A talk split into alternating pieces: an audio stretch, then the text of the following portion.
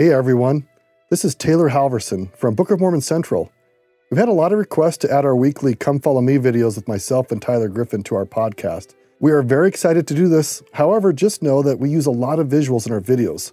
So if you ever want to see the visuals, check out Book of Mormon Central on YouTube. We hope you enjoy. I'm Taylor. And I'm Tyler. I'm Mary Jane. This is Book of Mormon Central's Come Follow Me Insights. Today, Doctrine and Covenants sections 137 and 138. So, Mary Jane is an expert on church history and doctrine, and particularly has done a lot of research on these sections. And a great connection is Mary Jane is my mom's cousin. And it's just great to be with you today. You're just such a fun, delightful person to be around. And we're so delighted that you guys will be able to learn from Mary Jane just the deep knowledge and love that she has for these portions of the Doctrine and Covenants. You can tell that he's family by how complimentary he is. So. hey, you, have, wonderful. you have better hair. and I'm just glad that they would let me come to this family re- reunion today. So to begin today, let's let's get the lay of the land with section 137. If you go back to the chronological order of contents, which comes before section 1 in the Doctrine and Covenants, you'll see the dates and the locations where the various revelations are received. And if you do that, you go to 1836 and you'll notice that section 137 comes in January of 1836. The very next section that's received chronologically is section 109, dedication of the Kirtland Temple, and then 110 right after that with those keys being restored. Isn't it fascinating that the Kirtland Temple's nearly completed when they go into the temple and they're having this experience and this revelation is received, but it wasn't originally included in the Doctrine and Covenants. I think the reason is all of a sudden we're not going to do it chronologically. We're going to do it by topic and by discussion. And you'll notice that both 137 and 138, what do they talk about? Redemption of the dead. And so it's also interesting to me that uh, the Kirtland Temple becomes that place where we're going to get the ordinances which are going to open up work for the dead. So I think it's I think it's interesting that the Lord makes exceptions. And this is one of those in the Doctrine and Covenants where he's going to say, I'm not going to do it chronologically right here. Mm-hmm. I'm going to wait. And I also think there's a reason that we wait to canonize these two sections. Absolutely. Part of the other factor going on here is there are some some doctrinal differences in the 1836 in, in the 1830s. Uh, just really, really briefly, uh, Tony Sweat, our colleague, introduced me to this idea, and I've, I've looked into it a little more. It's fascinating to see these three major uh, differences in the 1830s. You have Calvinism and, and the various churches and religions that fall under the Calvinist tradition. Then you have the Arminian traditions, and then you have the Universalist traditions. And what you have with Calvinism is this doctrine that there is nothing you can do or not do to determine what's going to happen to you ultimately in the end. God has predetermined who's going to be saved and who's going to be damned. And quite frankly, it doesn't matter what you do or don't do, you're not going to change that. Well, under that tradition, section 137 and 138, the, the, this work for the dead and redemption of the dead and progression of the dead, that really flies in the face of the Calvinist tradition. The Arminian tradition is this notion that God has all power, He's sovereign, but you and I are, have free will. And what you do can actually have an impact. Members of the church today would clearly fit under more of this, this mindset. And then you have the universalist tradition that incidentally some of Joseph's own family comes out of this. Joseph F. or, or Joseph Smith Sr. clearly coming more from this mindset where God loves everybody and somehow, some way, he's just going to save everybody is kind of the, the general way to look at this. So you can see that when section 137 comes to Joseph the vision, there's going to be some hesitancy among many of the members who have come out of Calvinist traditions who are going to kind of choke on this doctrine.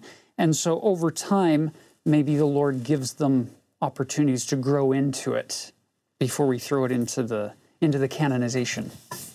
I think not only philosophically you've got those three, but you've also within uh, Joseph's family got um, some very personal situations that 137 is going to clear up.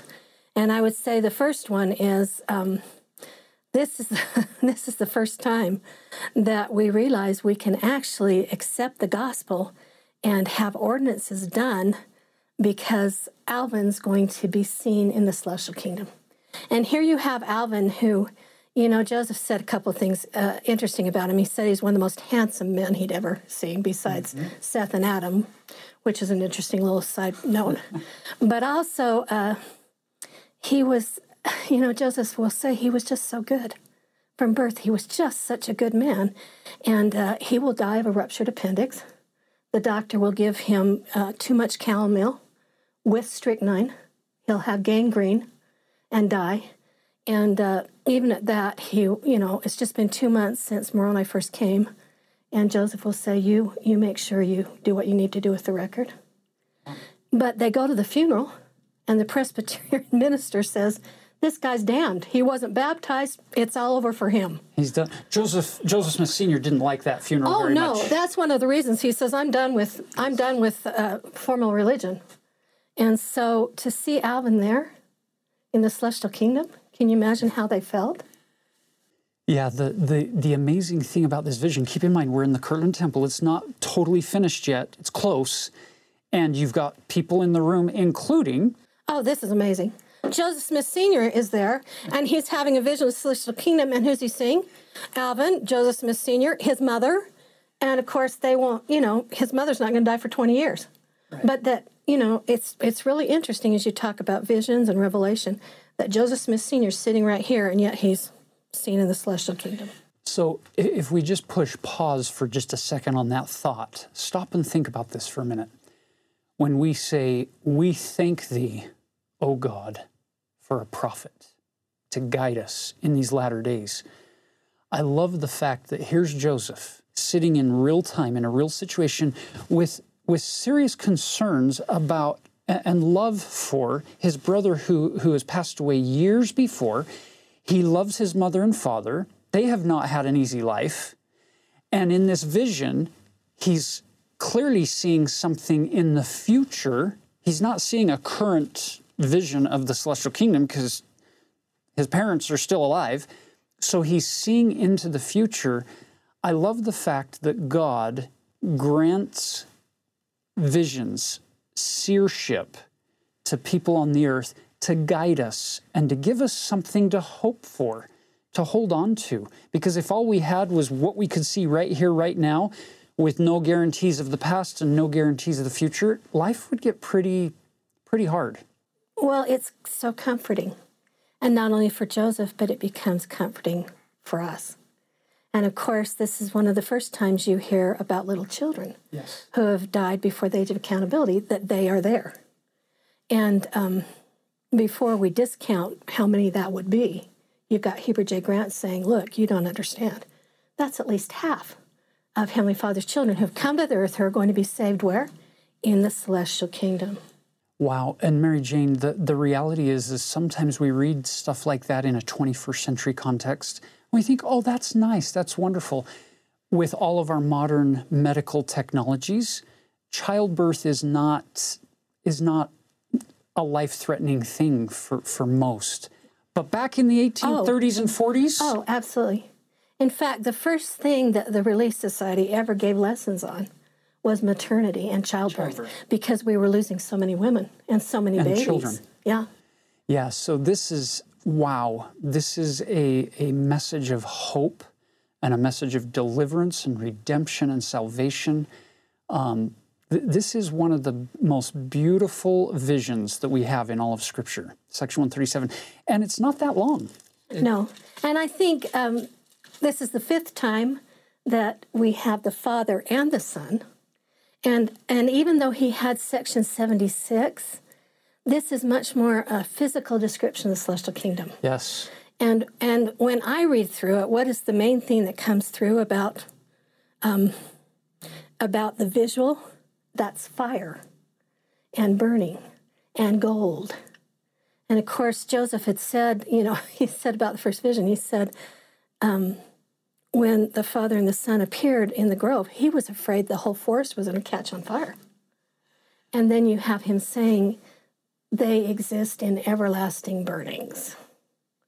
And so you get a physical description of what the celestial kingdom is going to be like. And I think he's, you know, he's trying to describe a celestial place with telestial words. And he just, you know, it's like it's like Ezekiel trying to explain what a car looks like. Um, it's just it's just amazing, and for the first time, we kind of get an idea what it's like in that city of holiness. So, so let's jump in and actually look at a couple of these verses. Starting in verse one, the vision opens with with these words: "The heavens were opened on, upon us, and I beheld the celestial kingdom of God and the glory thereof." Whether in the body or out, I cannot tell. There, there are many times when prophets have had visions. Um, Lehi, with his great vision in First Nephi chapter one, it's this. It is so profound that they they can't even tell. Wait, was I in the body or I, it? It's just mind blowing what they're experiencing. Look at verse two. I saw the transcendent beauty of the gate through which the heirs of that kingdom will enter, which was like unto, as you mentioned, circling flames of fire. These we sometimes call them the pearly gates and the and the ornate gates. It's that idea of this bright, resplendent um, gate, as if it were fire. Uh, there have been a lot of depictions of the gates of heaven, and um, different drawings and different styles of how those gates open. For me, at a very personal level, uh, the gates of heaven aren't made out of wrought iron or metal. The gates of heaven for me are the open arms of Jesus Christ, the Son of God. That's the gate of heaven for me, the one that opens wide that gate and says, Come unto me and then encircles us in and brings us in. Now, I get it. There, there's probably actually a gate there, but for me, the way I interpret that is to see the Lord of the outstretched arms. He's, he tells us in the New Testament, I am the door. You know, as you talk about Christ with open arms, I think it's so interesting that the uncanonized part of this vision is um, Joseph will see uh, before he sees the celestial kingdom, he will see the 12 in a foreign land, remember? Mm-hmm. And that they're in a circle and they're so distraught and Down. downcast. And who's with open arms above them, but they don't see him? the Savior. So I love how you tied that in with the gates of heaven. I love that. Yeah. No, he, he employeth no servant there. Um, he is the door. Uh, look at verse 3. Also, the blazing throne of God, whereon was seated the Father and the Son. So here's another allusion to fire, um, this blazing throne. And then verse 4 I saw the beautiful streets of that kingdom, which had the appearance of being paved with gold. Uh, we often speak of, of heaven's streets being paved with gold, and yet in our world, in the telestial world that we live in, we value gold so much and we think it's so precious that some people will devote their entire life to trying to get as much of it as possible.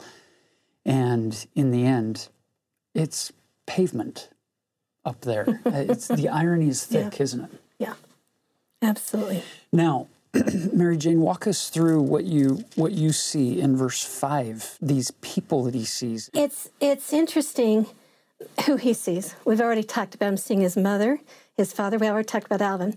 But then who does he say? I saw Adam and I saw Abraham. Now, the interesting thing to me, the question is, how do you recognize those guys? How do he know that's who they were? Were they wearing this little label? Hello, my name is. I don't think so. I think there's some experience there. But the the other thing that we get uh, for me that is of such value is that next verse verse Yes. 6, where he says, and, and this is a totally, this is a totally new doctrine. You know, you and I have grown up with it, so we don't think anything. We probably breeze over it. But all of a sudden, he says, those who did not receive the gospel in mortality, but who would have, are going to be there. Yeah. And all of a sudden, you get the idea of a second chance after death. That that there is um, there's that possibility, and this is a new thought and a revolutionary thought. Yeah, it's it's actually this. It's as some would say a theological thunderbolt that that unfolds on the stage of history. This idea that wait a minute, people who have died who didn't get the opportunity because the question the, the, the theological debate the doctrinal debate for thousands of years through the the um, from the time of christ forward was wait jesus when speaking to nicodemus says except a man be born of the water and of the spirit he cannot enter into the kingdom of god it's a pretty hard fast rule and yet how many people have been born and died on this planet who never even knew about Jesus, let alone knew about baptism. And now Section 137 gives this idea that if if you had been given the opportunity, would have accepted it, then you are included in that in that group. Yeah, what what an amazing, especially when you think of Alvin and what he was told. And so this also opens up the the the flood of proxy ordinances, Beautiful. which uh, we didn't understand until then, without a doubt. So let's look at the actual wording in verse 7. Thus came the voice of the Lord unto me, saying, the significance there is Joseph not saying, huh, so I'm drawing a conclusion based on what I'm seeing. I'm just going to make a prophetic statement Here's here. my hypothesis. Yeah, no, I, I think this is what it means. It's no. Thus came the voice of the Lord unto me, saying. So God in this vision is now saying, Joseph, all who have died, now that would be 100%, without a knowledge of this gospel, who would have received it if they had been permitted to tarry, shall be heirs of the celestial kingdom of God. So that's in the past. Well, what about the future? And all that shall die henceforth without a knowledge of it, who would have received it with all their hearts, shall be heirs of that kingdom. Well, we've now now covered all time with these two verses, seven and eight, and verse nine. For I, the Lord, will judge all men according to their works and according to the desire of their hearts. And this is another incredible doctrine that is so comforting because I don't think that desire part was in there before. No, that, And that all of a sudden the Lord's saying, Yeah, I look on your heart. I know your heart. I know your desires. And that's that's going to be. If you would have had the opportunity to do this or that, or I know what your desires are, and I'm going to judge you by those also. Whoa. Mind blowing. yeah. Just so comforting. So amazing. comforting, especially to those of you who maybe spend time looking in the mirror with frustration and thinking you're never going to get this right, are you? You're never going to be that person that you can see in your mind's eye. There, there's a there's an ideal version of you running around in your mind somewhere, and it can be so frustrating in life when when I know what I want to be, and then I know what I do and what I say and how I treat people and think, "Ugh, I did it again. I fell short again. And it's so frustrating. This uh, verse 9, that God's not just going to judge me by my works, but by the desire of my heart, that gives me hope to keep trying. And you get the, you're going to, in section 138, get two categories of people in that spirit world who, and one is what we're talking about here. I'm talking about spirit prison. But the other one, Joseph F. Smith's going to let us know about, and those are the ones that rejected. So, very important that the Lord's going to distinguish here those people in spirit prison. And what's the distinguishing factor? The desires. That desire. Yeah. Beautiful. And then he finishes this section with verse 10. And I also beheld. So now we're not listening to the voice of the Lord. That was that was verse 7 through 9 where he's dictating what the Lord had told him. Now verse 10 he finishes by saying, "And I also beheld that all children who die before they arrive at the years of accountability are saved in the celestial kingdom of heaven." And based on as you mentioned earlier, based on our numbers, that's a goodly portion of the, the human population Absolutely. through the history of time that Absolutely. have died before the years of accountability. Um, now let's let's shift gears from this vision back in 1836, right before the dedication of the Kirtland Temple, and fast forward many decades to section 138. Now, I think it's important to say too, Tyler, between uh, February and May in the Kirtland Temple, you have more Latter-day Saints having visions than at any other time. So um, I think it's uh, interesting that this vision comes out of that time period. And then you're going to go how many years? Almost 90 to get this next vision that has to do with redemption of the dead. Which, by the way, it's fascinating to me that Joseph F. Smith is going to have this vision in 1918, and he's going to see some things regarding the redemption of the dead and regarding spirits in the spirit world and Christ's ministry there that apparently Joseph Smith didn't receive back in 1836 or any other vision that he had. Absolutely. It's that idea that just because we didn't have it before doesn't mean that God isn't capable of revealing new things to the current prophet. And at that time in 1918, it's Joseph F. Smith. You know, it's interesting that um, three years before Joseph F. Smith has this vision, James E. Talmage writes, The Incredible Jesus the Christ. And what does Elder Talmage say in Jesus the Christ? That Christ personally went to the spirit prison and preached. Yeah. So that's a first big one. Yeah, and that and and it's not like that was revolutionary. When Elder Talmage wrote Jesus the Christ, he was he was writing what any biblical scholar would have said, well, yeah, Absolutely. Peter talks about that. He's just quoting Peter here. That is so widely accepted that he's just telling the story.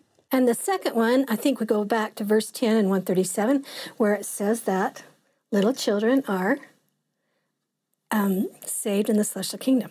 Well, Joseph F. Smith had researched, and um, Joseph Smith often comforted mothers by saying, If you lose a little one, you will bring that child right out of the grave. They will be resurrected as you put them forth. So you lose a five year old, you get a five year old.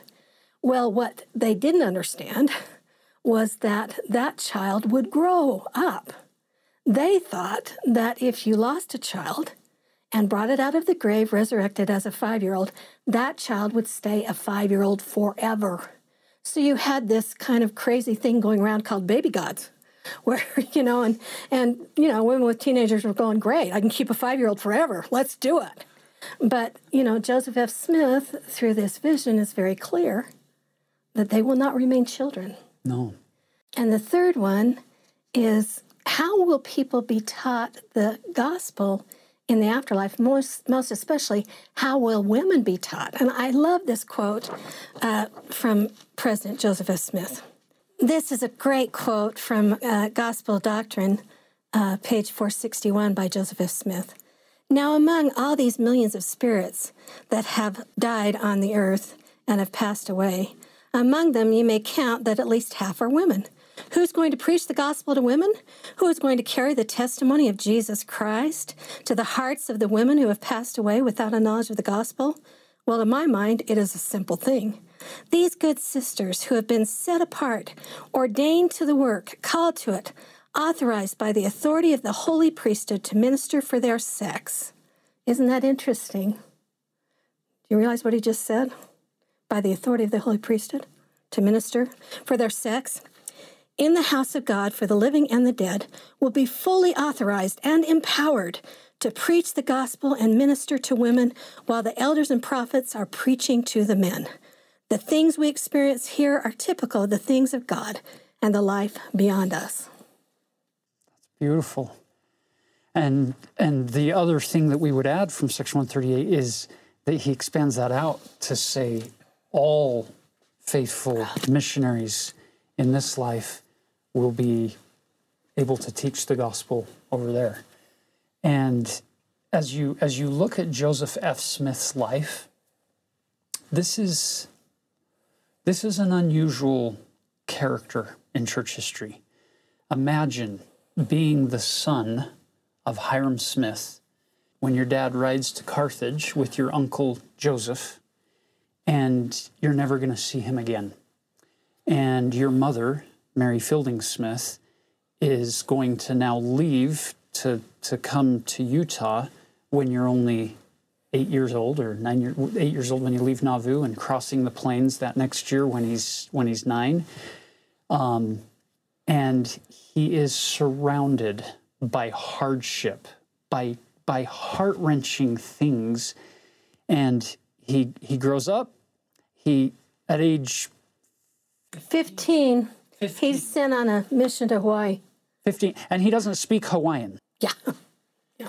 And You know, uh, Donnell Peterson once uh, was in the church administration building and, and went past the door of Joseph Fielding Smith, who was Joseph F. Smith's son, and he was in tears.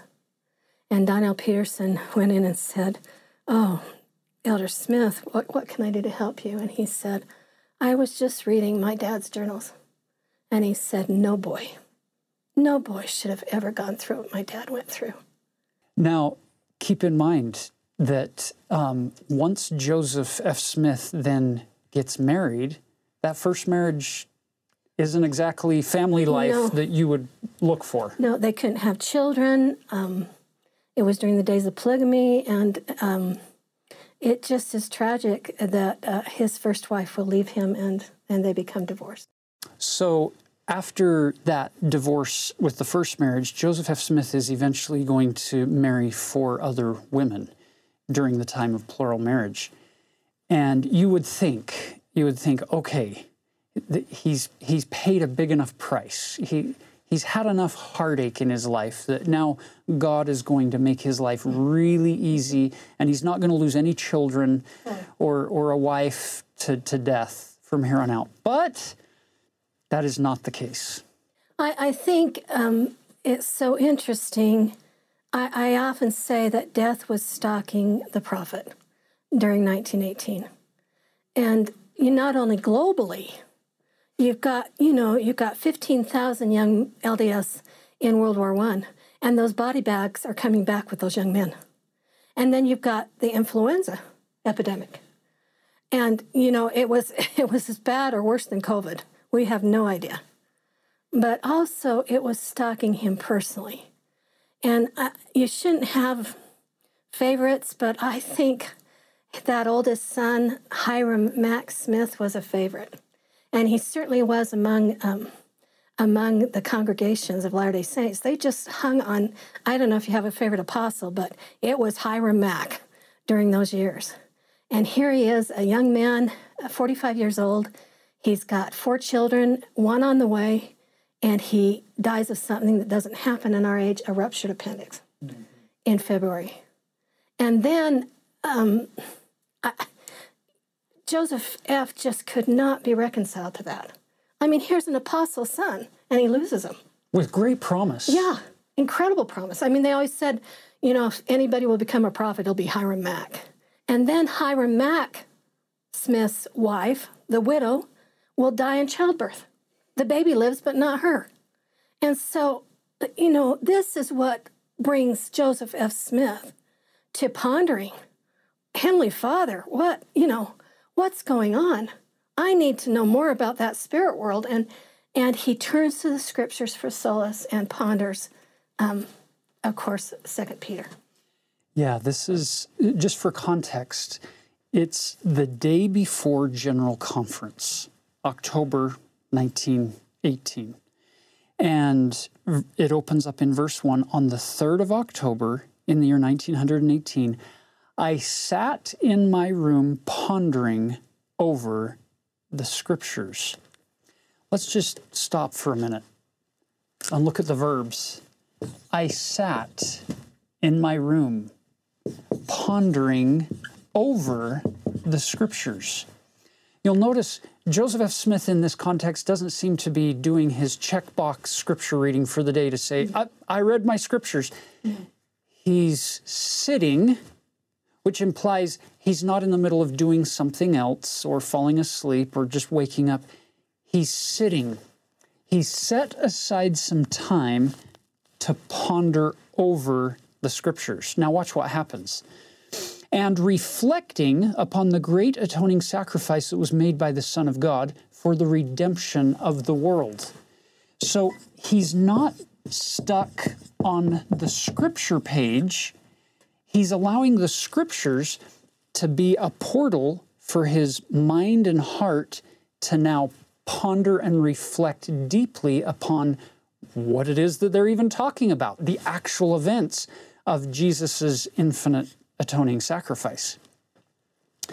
When, verse 3, he describes, and the great and wonderful love made manifest by the Father and the Son in the coming of the Redeemer into the world, that through his atonement and by obedience to the principles of the gospel, mankind might be saved. So that's the context.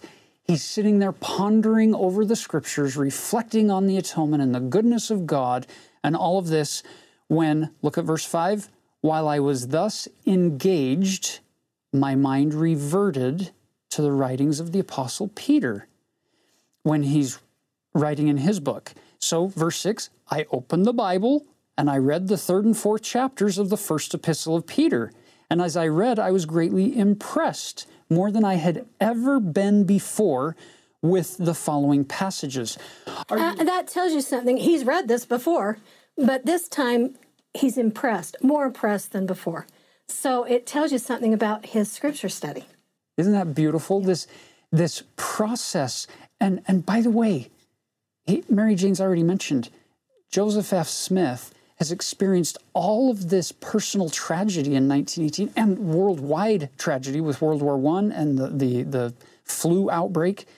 And he's he's in that mindset to where God is now going to take his mind and his heart to a whole new level of understanding with things that have been there all along in the scriptures. Absolutely. But he didn't have eyes to see them before. He hadn't had the experience to maybe soften his heart or cause him to ask the right questions or be ready to receive these particular answers. So God waits, and now, six weeks from now, he's Joseph F. Smith is actually going to pass away on, on November 19th, um, shortly after this. And, and you come to the timing. I always think of that statement that we learn of God in our extremities. He's in extremities. And, and that's when he's the most teachable, I believe. He's, he's there. And ironically, he's the prophet of the church. And tomorrow is General Conference and I have to give a talk. What am I going to say? I don't know that they had the teleprompters and the, no. the, the, long before prepared talks back absolutely, in that day. Absolutely. Um, look at verse 7. Here's what he, he's reading. This is the section out of uh, 1 Peter chapter 3, verse 18 and 20, and then follows up with 1 Peter 4, 16, or verse 6. That's in verse 7 through 10 here in our section. And it speaks about Christ after he had suffered for our sins, the just for the unjust, that he might bring us to God, being put to death in the flesh, but quickened by the Spirit. And then verse 8, by which also he went and preached unto the spirits in prison. And then it talks about how they were disobedient. Verse 10, for for this cause was the gospel preached also to them that are dead, that they might be judged according to men in the flesh, but live according to God in the Spirit that whole idea that we can actually go and preach to spirits who are dead, it's in the Bible, but it is not widely accepted among all Christian congregations that, that the dead can actually grow and learn and progress and repent. And, and repent. That's another incredible doctrine we get that you can repent yes. in the spirit world. And you also get that second group. Joseph Smith gives us the first group, those who didn't have the opportunity, who would accept it. And here's the second group those who did have the opportunity and rejected it and rebelled. And now they get a chance to repent. Yeah. Now, some of you might be thinking that's all fine and good for the prophet Joseph F. Smith in 1918, sitting in his room with the Bible opened in front of him, receiving revelation. The fact is, there's a pattern that he's following here, and we see it in all kinds of other situations throughout time in the scriptures. For instance, if you go to 1 Nephi chapter 10 and chapter 11, if you go to the very end of 10 and the very beginning of chapter 11, you're going to see that Nephi is doing a very similar thing. He'll say, As I sat pondering, then these, these words are deep in his heart, and he's desiring to know, and he's turning to God for answers, and the Lord opens up to him chapters 11, 12, and 13. The vision, this panoptic vision of Nephi that is amazing on every level. Well, look at section 76. We call it the vision. Joseph and Sidney are upstairs in the in the John Johnson home with a group of people, and they're talking about and reflecting on and pondering the words from the Gospel of John that talk about these various resurrections, the resurrection of the just. And they're asking questions as they take time to quietly ponder and reflect on doctrine as found in the scriptures. Look at Joseph Smith's first vision in Joseph Smith history. He's reflecting on James 1 5 and its principles, and he reflects again and again. He, he's pondering this. What do I do with this? And now, here you get in section 138, all of those words pondering, reflecting, my mind was engaged. I reverted to the writings of Peter. I opened the Bible. I read. I was impressed. And then, verse 11, as I pondered over these things which are written, the eyes of my understanding were opened. There's a pattern there for us. If you feel like you aren't receiving as much revelation as you would like, I think I think the invitation here from all of these prophets might be set aside some more time in your life wherever possible, and I get it. It doesn't it's that's not easy for a young mother with with children or for certain people with health concerns or other things going on. I get it. But if we do the best we can to set aside whatever time we can to ponder the words of prophets, either past or present, and ask questions and reflect upon these doctrines, that opens our mind and our heart to receive more inspiration, revelation. But unfortunately, you and I live in a live in an age with so many resources technologically that if we have a question or if we wonder, we're if we're not careful, we're going to lose the art of quiet reflection and pondering again and again over the process of time because we've been spoiled by being able to carry the internet in our pocket in, in many cases. And if we have a question, we just pull it out and find the answer, and we don't spend that quiet reflection time. So for me, that's one of the significant lessons that I learned from Joseph F. Smith's vision isn't just the incredible mind-blowing vision itself, but the process that this man went through and to be in a state of mind and a state of heart to actually be able to see and comprehend and, and receive those glorious truths that God had not yet revealed to anyone that we have record of in all of Scripture up to this point. So, Tyler, what you're talking about is an important principle. You might summarize it as distraction is destruction. Distraction literally means, think about what a tractor does it pulls things around. To be distracted means you're pulled somewhere else. Destruction means things are just strewn everywhere. How do you really expect to build your life if everything's strewn everywhere? If you're pulled out of the construction mode of spiritual enlightenment?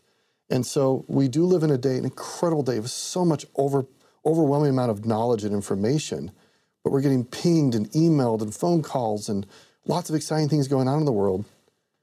Some of it's good, but we have to design time in our lives. We have to purposely choose to have time where we're not distracted. Otherwise, we have the destruction of a lack of revelation, a lack of insight, a lack of centeredness of who I am and who God is and who I am becoming because of him. So, as we as we conclude the introduction part of this vision, uh, it's fascinating to me that we've spent this time focusing on the verbs, the what you might call the action words that lead to revelation. And if you look at all the verbs on page 287 in our English Doctrine and Covenants, most of those action words imply be still and know that I'm God. It's this don't don't always be in high gear. Occasionally slow down. Slow down and create space whatever that looks like for you in your life and connect with heaven.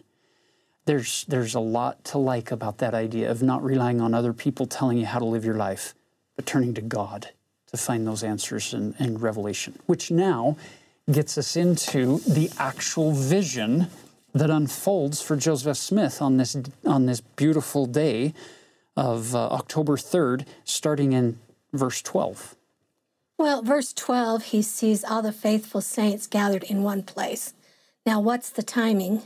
He's actually witnessing that little tiny time of three days between the crucifixion and the resurrection. And they're gathered in one place and they're so happy and they're so joyful. And why? Because they know that Christ is coming, that he has done the atonement, and that the bondage that they're feeling will be over. Now, I think it's really interesting that Joseph F. makes such a point and that Christ makes such a point to tell him, I didn't go to spirit prison. Why? Why is that such an important thing that we know he didn't go? James E. Talmage didn't know three years before. And Joseph Smith didn't reveal that he didn't No, go, and Brigham just did- Young, and Yeah, we've read Peter and we just thought that's what happened. Why is that so important? It's a great question, Mary Jane, and to be able to answer that question, you you actually have to jump forward, skipping quite a few verses here to let's cut to the chase at the end to answer that question. Then we'll come back and fill in some of the, the blanks in between.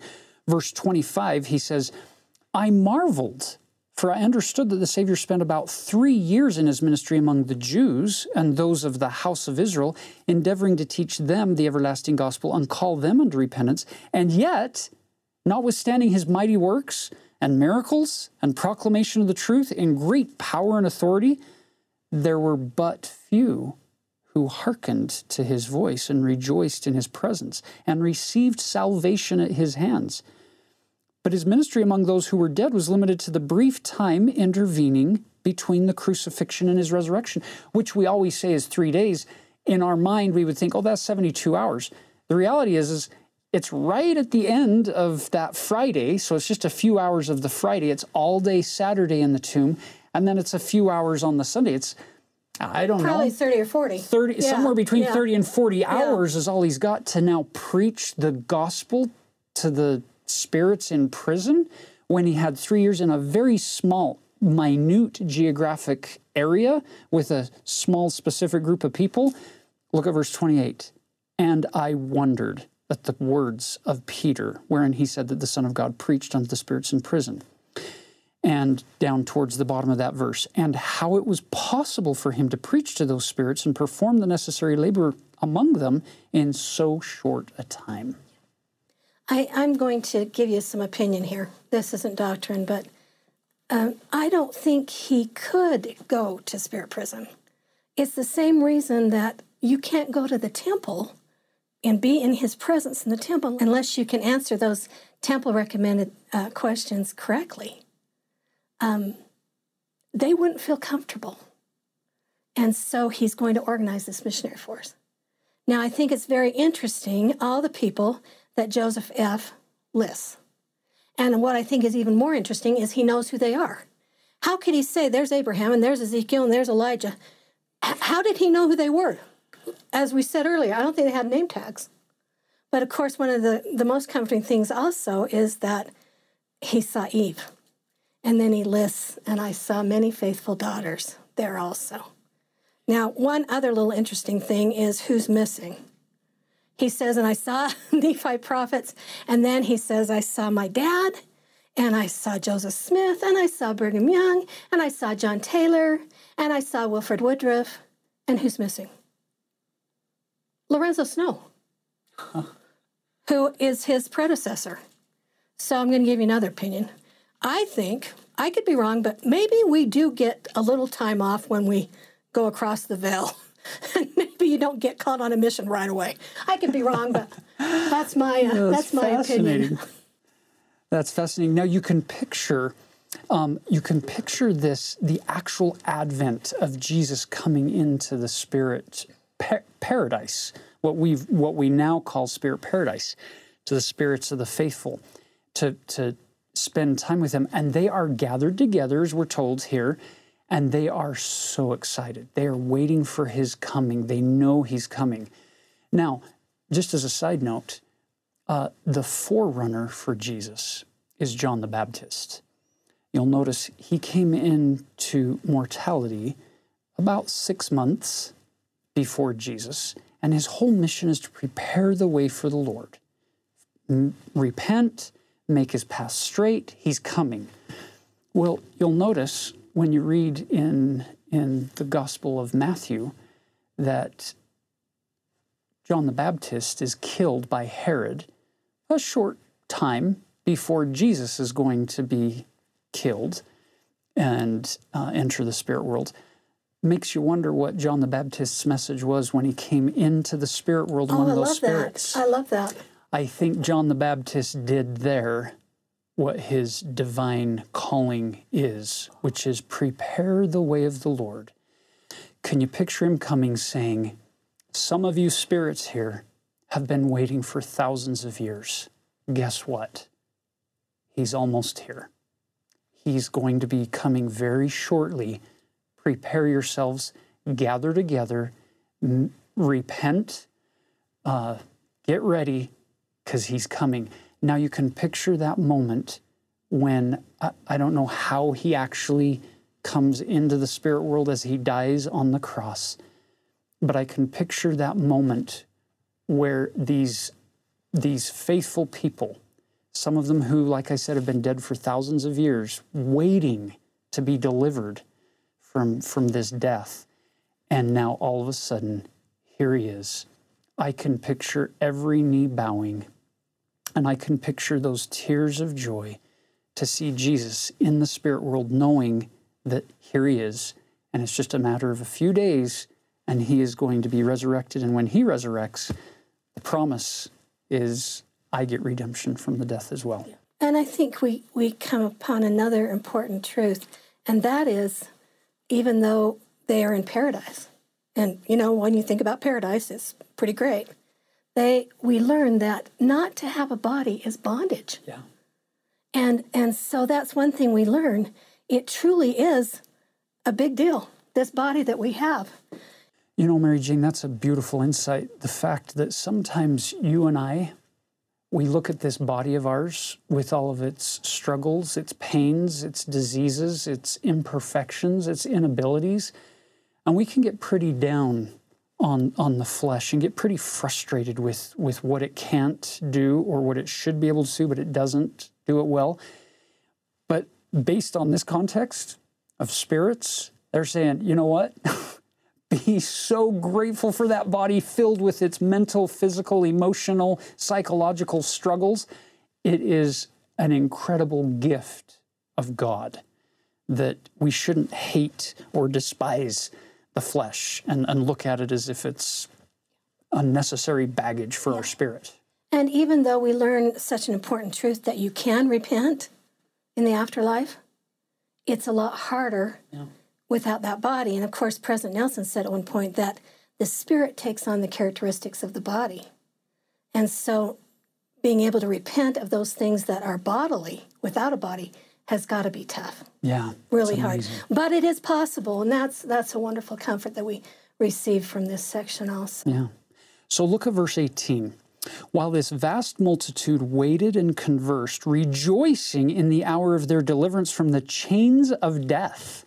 Now, these are good people. Oh, yeah, these are the faithful. These are But they're the... saying, whoa, death, it's these chains of death. The Son of God appeared, declaring liberty to the captives who had been faithful. And there he preached to them the everlasting gospel, the doctrine of the resurrection, and the redemption of mankind from the fall and from individual sins on conditions of repentance. You, you look at what is taught, and it's just those first four principles of the gospel. Like we teach, we teach on the earth. It just goes completely as as we're used to what we're doing here. I also look at the timing of Joseph F. Smith. You do have all those boys who died in World War One who hadn't known any other prophet. We we we've never had a prophet last as long as Joseph F. Smith.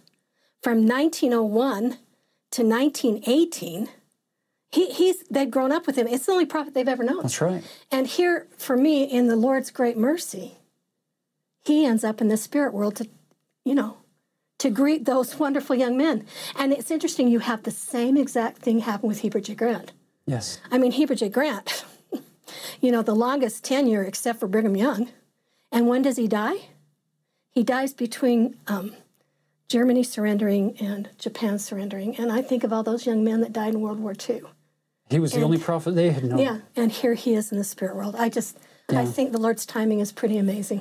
Boy, this is this is an expansive concept. This this work of God on both sides of the veil. It's just it's beautiful. Look at verse um, thirty. For behold, from among the righteous he organized his forces and appointed messengers clothed with power and authority, and commissioned them to go forth and carry the light of the gospel to them that were in darkness, even to all the spirits of men. And thus was the gospel preached to the dead. And so, what do they do? Verse 31 And the chosen messengers went forth to declare the acceptable day of the Lord and proclaim liberty to the captives who were bound, even unto all who would repent of their sins and receive the gospel. That's, that's just beautiful. Um, verse uh, 53 These were taught. What? What is the message that our missionary force in the spirit world? What, what is their, their, their lesson material? These were taught faith in God, repentance from sin, vicarious baptism for the remission of sins, the gift of the Holy Ghost by the laying on of hands, and then 34, and all other principles of the gospel that were necessary for them to know in order to qualify themselves, that they might be judged. Yeah, you've got the article of faith right there. Right the first there. four principles of the gospel. I mean, it's just so clear. Yeah, he's he's not making up some new doctrines or new gospel for people who are dead. It, they're preaching the same thing that our missionaries are preaching today Absolutely. in the flesh, and it's beautiful So you won't have. simple. I don't think you'll have to have an MTC there. You've already done it. You've already got it. Very good. And then, as Mary Jane had already mentioned earlier, he starts to describe some of the people and list them off, starting in verse 38. Among the great and mighty ones who were assembled in this vast congregation of the righteous were Father Adam, the Ancient of Days, the father of all. And notice how he talks about Eve in 39 and our glorious mother Eve. Can I just say that in a in a early 19, 1900s context, kind of like in a Joseph Smith era, a 19th century context, if you if you start studying what most preachers and what most writers are saying about Eve in It's the not- 19th and the 20th century. No. it's not glorious. They they want to condemn her and vilify her. And I love the fact that here in this vision, Joseph F. Smith is getting closer to the veil himself and he's starting to see things as they really are. It is the role of a prophet to reveal truth. And line upon line, precept on precept, God gives us more truth as we're ready for it and capable of receiving it. And I love the fact that here, verse 39, he says, And our glorious Mother Eve, with many of her faithful daughters. You can picture this motherly, matriarchal view that he has. There's our glorious Mother Eve and many of her faithful daughters gathered around her who had lived through the ages and worshiped the true and living God. That's it's, it's revolutionary in, in many ways. Well, this is pre-suffrage. yes. I mean, you look at the timing; it's it's amazing. yeah. His view. Yeah, and then verse 40, like we we already said, Abel, Seth, 41, Noah, Shem, Abraham, Isaac, Jacob, Moses. And then we get into the old, these Old Testament prophets, verse 42, Isaiah, Ezekiel, Daniel, Elias, Malachi. And then verse 47, the prophet Elijah, whose job it is to plant in the hearts of the children the promises made to their fathers. Can I just say that section 138 is, for me, one of the greatest fulfillments of those keys that Elijah restored to the earth? If you Well, want to turn the are- hearts of the children. these are key bearers. I think that's why he's mentioning them. Yeah. Because they are key bearers. absolutely. And and here's Elijah who has turned the hearts of the children to the fathers. I think Joseph F. Smith would say, "My heart is fully turned. I, I I am engaged with all of the fathers, and in this case, the mothers as well." Going back to Eve. And then verse 49 and all these and many more, even the prophets who dwelt among the Nephites and testified of the coming of the Son of God, mingled in the vast assembly and waited for their deliverance. So now you can picture this, this glorious scene of all these people that he's listed, and they're waiting, and then Jesus comes to them, teaches them, loves them, ministers to them, and then organizes them to say, you know what? Salvation. Mary Jane, you mentioned this earlier. Sometimes our image of, of heaven and what it's like floating on clouds, eating grapes, playing harps, being fanned, that's not heaven. Heaven is to minister to people and to, to bring to pass the immortality and eternal life of as many people as possible. That's what they're organized to do. And I think it's a family, um, salvation is a family affair. I- If I could just interject an experience that I had, um, I had found my great great grandmother. She was 82 years old. She was living in a workhouse. She had been a widow for over 40 years. She had outlived all her children, and she was in a workhouse at 82. And my heart just went out to her. And it's interesting, when I did the sealing, the sealer said to me, You know that when you start to look for someone, it's like a referral card goes out in the spirit prison and they get to be taught. And so as I knelt there, um, it came very clear to me who taught her. It was my dad. So here I was, I'd found her name. She was being taught by my father, who brought me into mortality. And I, I really think it's a family situation on the other side as he organizes. We're organized in families here on the earth. How did he organize on the other side? I believe in families. families. It's it's like that uh, statement that the, the phrase that we sometimes hear: salvation is an individual endeavor, but exaltation is a family endeavor. We we are exalted in in families as we move forward. Now notice that verse 53 is where he shifts gears. So 52 was all of this vision of what's going on back during that 30 to 40 hour Yeah, time yes, period yes. between the crucifixion and the resurrection of Christ.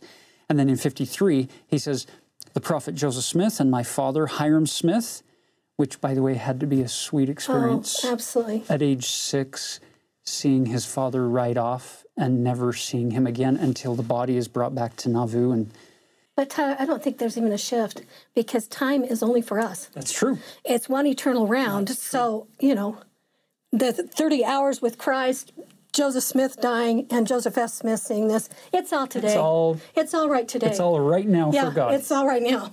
That's beautiful. Yeah. So he sees Joseph, Hyrum, Brigham Young, John Taylor, Wilford Woodruff, and as you said, missing Lorenzo Snow, who's passed away. Maybe maybe he he hasn't received his his specific assignment yet. Um, and then notice verse 50, 54, including the building of the temples and the performance of the ordinances therein for the redemption of the dead, were also in the spirit world. We live in an age where temples are being announced and built at an unprecedented rate. It's, it's just exploding the number.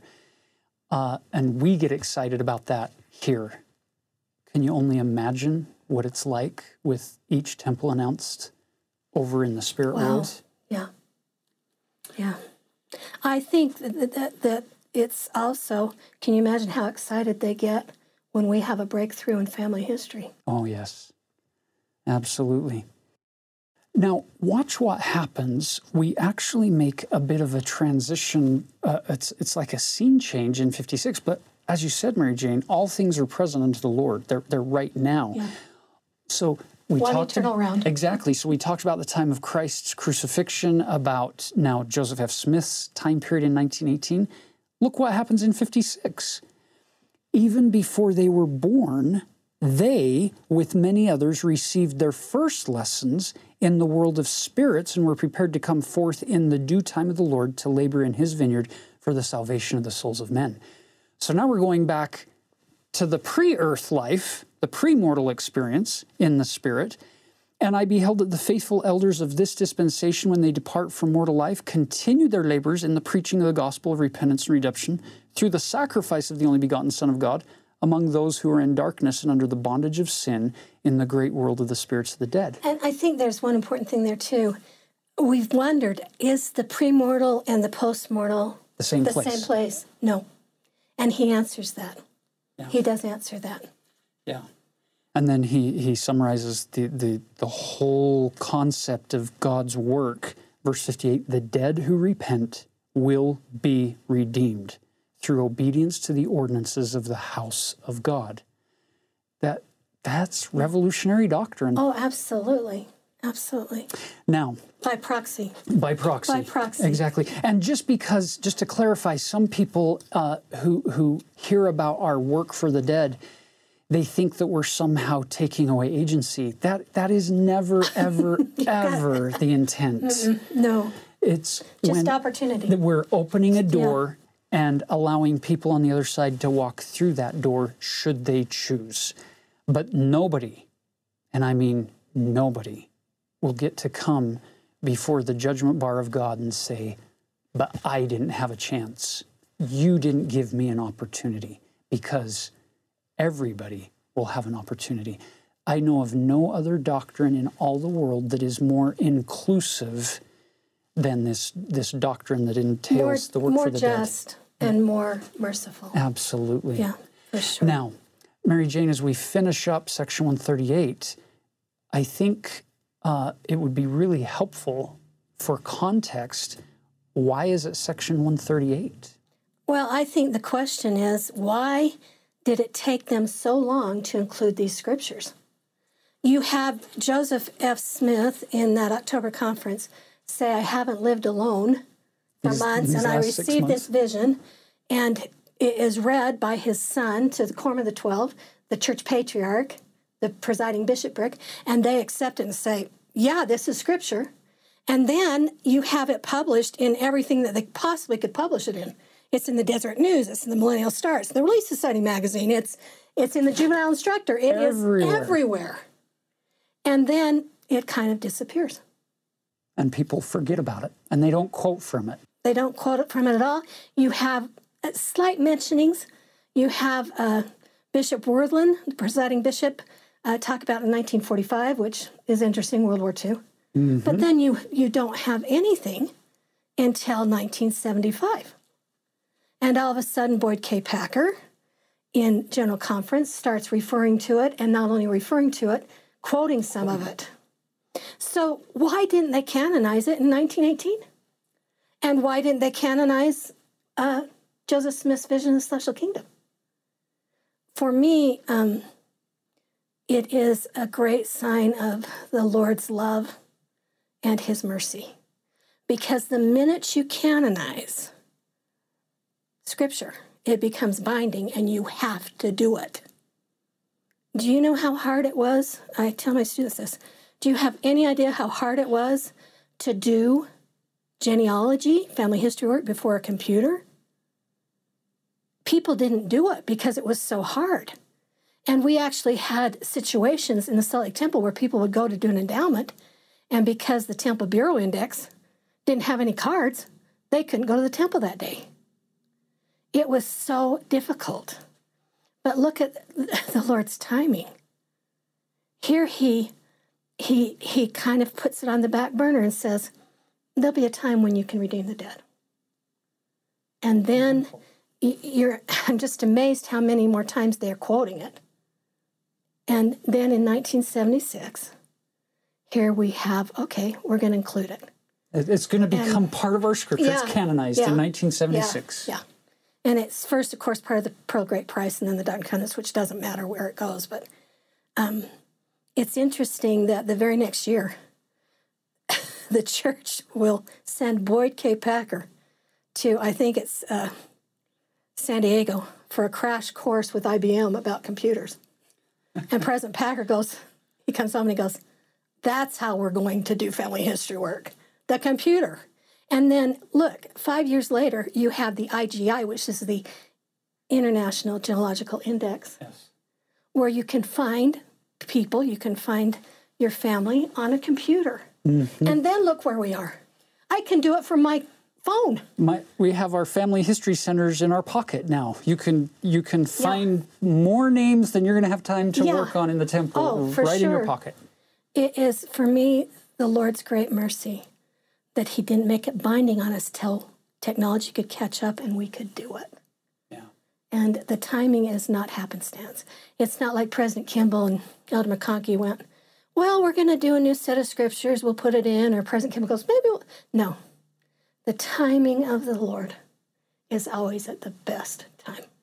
Perfect. That's such a beautiful, beautiful perspective, Mary Jane. Now, as we as we finalize this incredible lesson on on the work of redemption for the dead, uh, our focus has been on this these glorious visions of what Joseph Smith and Joseph F. Smith saw. To bring it home to us now in the 21st century, uh, we believe in the ministering of angels, and we believe in the power of family connections. And every one of you have loved ones who, on the other side of the veil, have great interest in you and in your life and in what you're experiencing and what you're doing and accomplishing. Regardless of what your story looks like, regardless of what your family situation right now looks like, we all have an extensive family tree on the other side of the veil, and they're interested in you. And what an amazing thing it is to do what we can to help them and I think the promises are pretty sure that as we oh. do that, they're going to do. And and the promise isn't just that they'll help you find their names. The promise is they will help you in every other aspect of your life. Yeah. I don't know about you, but I can use some angelic help in a whole bunch of areas. So, uh, what you want to have angels in your life? You do family history. Do family history and temple work, and yeah. and spend time learning their story, and you're probably going to find that their story becomes a little more clear as you see your own story unfolding in life. Just know that God lives, He's in His heavens, and His work and glory is to bring to pass the immortality and eternal life of all that are willing to use their agency to accept his son Jesus Christ as their savior and to have faith in him and to repent of their sins and to accept those ordinances whether in the flesh or vicariously. And what a glorious message that we have to share with the world. I just, um, more than any other vision or dream uh, in the scriptures, this one uh, connects with me. And I think it connects with me because of that knowledge that I have of family, of loved ones, of those I haven't met but know on the other side. And what a wonderful thing as we are sealed together. I would just testify that Joseph F. Smith was a prophet of God. This vision is real. I testify that Joseph Smith saw what he saw, even the celestial kingdom. And I bear that witness that our loved ones do live after they die, and because of the great atonement of Jesus Christ, making all of it possible for them also to be able to progress. And I bear that witness in the name of Jesus Christ. Amen. Amen. Know that you're loved.